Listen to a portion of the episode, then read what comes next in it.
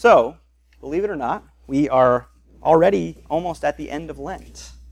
Next Sunday is Palm Sunday, where we have this you know, kind of celebration, remembrance of the, the triumphal entry of the Lord into Jerusalem, the waving of palms, inaugurating the events uh, of, that, of his last week on earth, the week that would lead to his death and our life.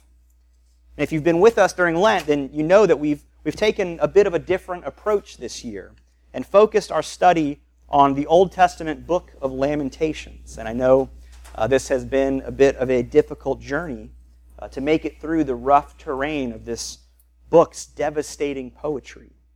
And there were even uh, some of us commenting last week and this week in Sunday school that, boy, it'll be nice when we're, when we're done with this lamentation stuff. And, and I, I totally get that. And, and I, I feel it a bit too myself. This is, uh, this is really difficult stuff. But but hopefully, by the end of Lent, we will see and be able to claim uh, the power and the promise of this book, and especially the power of lament in our own lives, particularly since we live in this, uh, we talked about, this culture of denial, a culture that, that leaves very little room for these uh, honest expressions of grief or doubt or anger or questions. But there are some things that need to be lamented. And the brutal honesty of these five very carefully crafted poems tells us something deeply true, I think, about ourselves, about uh, what it means to be human. But, for me at least, there is this, this burning question that I'm left with as I, as I read through Lamentations and as we've been when, uh, reading through it together. And that is, what, what kind of God is this? Who is the God that is revealed in the pages of this book. You know, throughout the first three poems, we met a couple of different characters. There was uh, the narrator, whom we met right off the bat, and daughter Zion. They were both in, uh, featured prominently in chapters 1 and 2. And then last week we read uh, a bit of a speech from the man, person that we called the strong man in chapter 3. And all three of those characters seem to be wrestling with this question in the wake of such devastating trauma. Who is this God that we worship?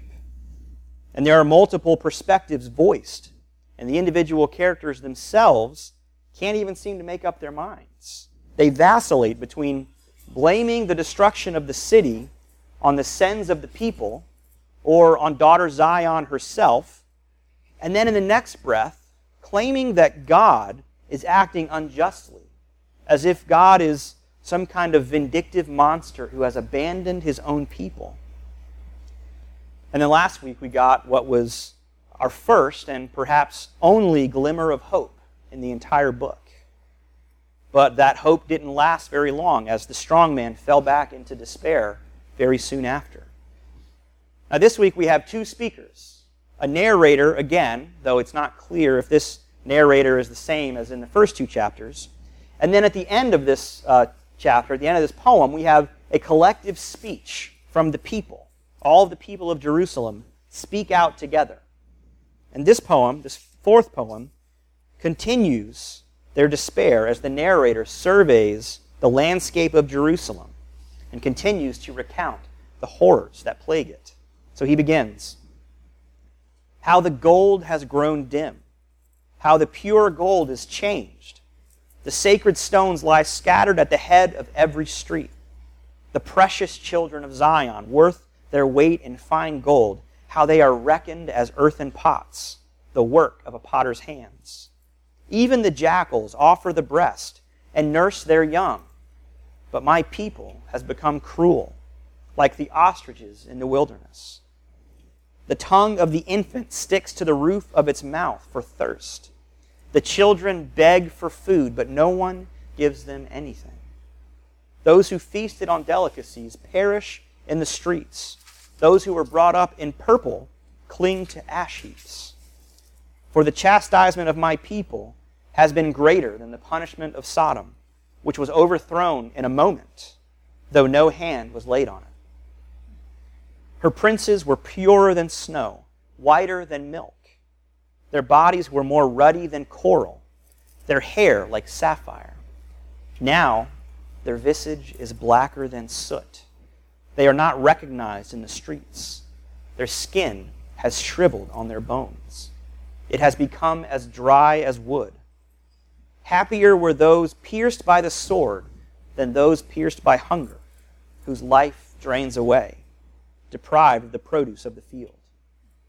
The hands of compassionate women have boiled their own children. They have become their food in the destruction of my people. So the narrator takes us on a tour of the streets, highlighting especially for us the plight of the children, those who are supposed to be the future of this once great city. But based on his descriptions, it seems as though this city has no future.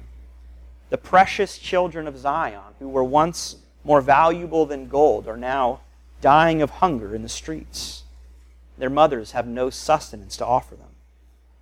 The narrator envies those who were killed by the sword, for better to die by the sword swiftly than to suffer slowly and watch your nation's future starve. The mercies of the Lord, which were previously declared by the strong man in chapter 3 to be new every morning, seem to be completely absent here. And then the narrator offers his explanation for why this has taken place. He continues The Lord gave full vent to his wrath. He poured out his hot anger and kindled a fire in Zion that consumed its foundations. The kings of the earth did not believe, nor did any of the inhabitants of the world, that foe or enemy could enter the gates of Jerusalem. It was for the sins of her prophets and the iniquities of her priests, who shed the blood of the righteous in the midst of her.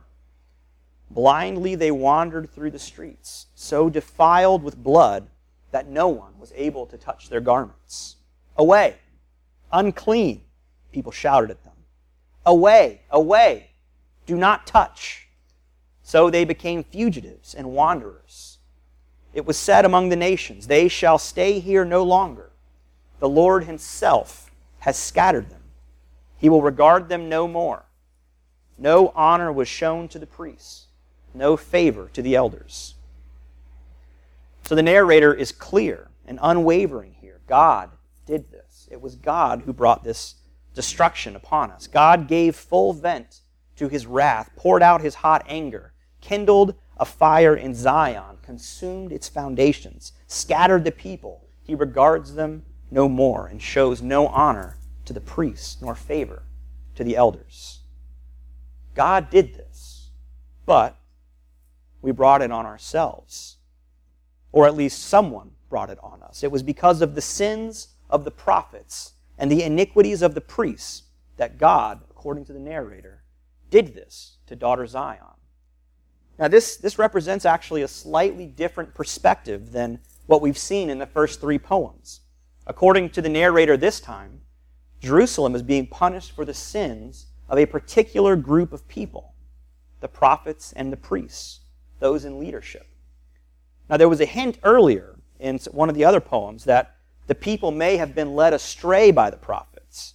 But even then, they were still very clearly guilty of sin. They still brought it upon themselves. Here, though, the people are barely mentioned at all. Their complicity may be presumed, but, but the real blame lies with the prophets and the priests, who, according to the narrator, shed the blood of the righteous, though we're not given any more specific information about what their particular sins were. But again, that question haunts. What, what kind of God is this? What kind of God punishes the people like this because of the sins of their leaders? And then the people interrupt. They speak up for themselves. But what they offer is not much more than a memory of the invasion, the invasion that took place that brought upon this all this devastation, and expressing their hope for a reversal of fortune in the future. So, as one, collectively, they begin to speak and they say, Our eyes failed, ever watching vainly for help. We were watching eagerly for a nation that could not save. They dogged our steps so that we could not walk in our streets. Our end drew near. Our days were numbered, for our end has come. Our pursuers were swifter than the eagles in the heavens. They chased us on the mountains. They lay in wait for us in the wilderness. the Lord's anointed, the breath of our life, was taken in their pits. The one of whom we said, Under his shadow we shall live among the nations. Rejoice and be glad, O daughter Edom, you that live in the land of Uz. But to you the cup shall pass. You shall become drunk and strip yourself bare. The punishment of your iniquity, O daughter Zion, is accomplished. He will keep you in exile no longer. But your iniquity, O daughter Edom, he will punish. He will uncover your sins. So the people speak up together, not necessarily to defend themselves or to offer any sort of justification for what has happened, but simply to remember. To remember their pain together, to give voice to their grief and their loss and their suffering. And then they turn to their neighbors in Edom, the Edomites, and they command them to rejoice and celebrate while they can, for this cup too shall pass to them soon enough. And then there's again just the, the tiniest recognition of a, even just a sliver of hope as the people recognize that daughter Zion will not be in exile forever. Her fate will become the fate of daughter Edom. So, over and over and over again in this book, we've been confronted with the question of who God is and what God is like. And competing and often contradictory interpretations of the events have been offered with, with no clear consensus ever reached among the people. Did God do this? Was this God's doing? Was it because we sinned? Did we do something wrong? Did we do something to deserve this? Or, or was it a failure of our leadership and God is punishing us? Were, were we innocent in this? Is, is God punishing us unjustly? And all of these questions raise the deeper question of God's character. What kind of God is this? Is God an abusive God? And if the answer to some of those questions is yes, then it seems like that might be so. You know, is God up in heaven keeping this Santa Claus style list of all the bad things that we've done and measuring it against the good things. And if the scales tip the wrong way, then we become punished for our sins. Is that, is that how God works? And that might seem like a bit of a silly question, but uh, I think this conception or this portrayal of God is actually quite common, particularly in the wake of uh, enormous tragedies that take place. Tragedies like the destruction of, Ju- of Jerusalem that these people here are dealing with. So after 9 11, Jerry Falwell said that pagans, abortionists, gays, and lesbians, and the ACLU, among others, helped this to happen. That it was from God, judgment from God. In 2005, after Hurricane Katrina devastated so much of the Gulf Coast, and especially New Orleans, John Hagee said that God caused the hurricane to wipe out New Orleans because of the city's sexual sin. Just this past week, there was a radio host named Rick Wiles who said that the drought and the looming water crisis in California is part of God's judgment on the state for its progressive policies. He said that the state is in the forefront of spiritual rebellion against God, citing chiefly abortion, homosexuality, pornography, the immorality of Hollywood, and so on. This litany of sins that the state is guilty of. All of this has combined, he said, to reach a level of depravity that has reached heaven, and God had no other choice but to cut off the rain. So, he said, let's see how long Californians will suffer without water before they humble themselves, repent of their sins, and call upon God to save them. Is, is this really how we think God operates? Is this, is this really who we think God is? I mean, granted, Rick Wiles and Jerry Falwell and John Hagee are, are kind of an extreme of this type of theology, but uh, I think it's a bit more common and infiltrates us even a bit more than we might want to admit. And I think we have to say that it is an incredibly dangerous theology because if this, if this is who God is, it tells us something very disturbing about the character of God. If this is who God is, then no thank you. But it does force us to think about what we do with texts like this. Texts like Lamentations that seem to espouse this type of theology, or at least perhaps suggest that God might in fact be like this.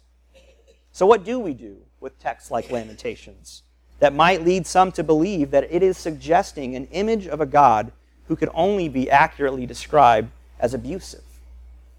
Well, we can do what most of us prefer to do with this biblical text. We can ignore it, right? Put it, kind of put it back on the shelf, you know, stuffed in there somewhere between the prophets and, and not really read it anymore. Just kind of pretend that it doesn't exist and only read the stuff in the Bible that conforms to our ideas about who God is. But I think we can all agree that that is probably not the best option. Doesn't really work too well. Or we can accept that this, this is who God is and try to justify God's actions and, and vindicate God for enacting such suffering, and in doing so, aligning ourselves with the Jerry Falwells and John Hagees and Rick Wileses of the world. I don't know about you, but that kind of God doesn't sound to me at all like the God of the Bible whose mercies are new every day, who is gracious and merciful, slow to anger, and abounding in steadfast love. That epithet that's repeated throughout the Bible over and over again. God is gracious and merciful, slow to anger, and abounding in steadfast love. Now, alternatively, I think we can affirm the value of these poems of lament while also rejecting the abusive, vindictive, and monstrous God who allegedly sends hurricanes, droughts, and terrorists to do his dirty work. So, first of all, I, think it's important to recognize the variety of perspectives that exists within the book of Lamentations. What we have preserved in its poetry is this ongoing conversation among people who have just experienced unspeakable trauma. People who are right in the thick of suffering, whose wounds are still fresh, not even scabbed over. And they're struggling, not only with the question of what happened to them and why, but what they're supposed to think about God now. Who is this God? And as we've, as we've observed many times throughout these poems, unfortunately, God never speaks. God never shows up to clear the air and solve the mystery for them. There is no singular authoritative voice that speaks in the poems. We, the reader, are not left, however, simply to decide who is right. I don't think that's the point of Lamentations. Instead, I think what's being offered is an invitation into a conversation, an open conversation about the character of God. As I've said time and time again during Lent, Lamentations offers us no easy answers because because it is a book that invites us into this sacred conversation. It not only expresses the depths of human sorrow and grief and teaches us how to lament properly, but it also calls us to participate in this ongoing sacred conversation. Scripture was never meant to be a monologue. It's not meant to simply be a list of doctrine and dogma. Believe A, B, and C, and you're good. Do X, Y, and Z, and you'll be blessed. But if you do Q, R, and S, you'll be cursed. That's, that's not how it works. It's a divine dialogue, a continuing conversation that we are invited to participate in. Remember, we claim that the Word is living and active, not that it's static and lifeless. So the point of Lamentations is not for us to adjudicate between the various ideas about who God is as presented here, but to participate in that conversation, to offer our own laments, to express our own grief, our own sufferings, to ask our own questions, questions that may haunt us questions that we may not otherwise dare speak in church. And finally, I think it's important for us to remember that the closest we can hope to come on this side of eternity to knowing the full character of God is by looking at the fullest revelation of God, and that is Jesus Christ. We are in this season of Lent, and in Lent, we are reminded about how God's glory was revealed not through acts of domination, not through might, not through violence, but through weakness, through defeat on a Roman cross. In the book of Romans, Paul says, Paul tells us that God demonstrated his own love for us in this. While we were yet sinners, Christ died for us. So you want to know who God is? You want to know what God is like? Look at him on the cross. And when we see, really see, the crucified God, we will see that God is not necessarily the one who causes suffering, but the one who suffers with us, the one who weeps with us, the one who laments with us. God is not the one who sends the hurricane to punish the city. God is the one whose body is floating in the floodwaters, weeping over the city. God is not the one sending people to fly planes into buildings. God is the one who, like Todd Beamer on Flight 93, says, Let's roll, and then gets up and sacrifices his own life to save the lives of countless others. God is not the one who flips the switch on the gas chamber, but as the Holocaust survivor Elie Wiesel observed, God is the child hanging from the gallows of the concentration camp. In 2 Corinthians, Paul also said, I resolve to know nothing but Jesus Christ and Him crucified. So, like Paul, we too should resolve to know nothing but Jesus Christ and Him crucified. Because when we look upon the crucified Christ, we look upon the God who suffers with us, who weeps with us, and who laments with us. Not the crucifying God, the crucified God, Jesus Christ. Amen.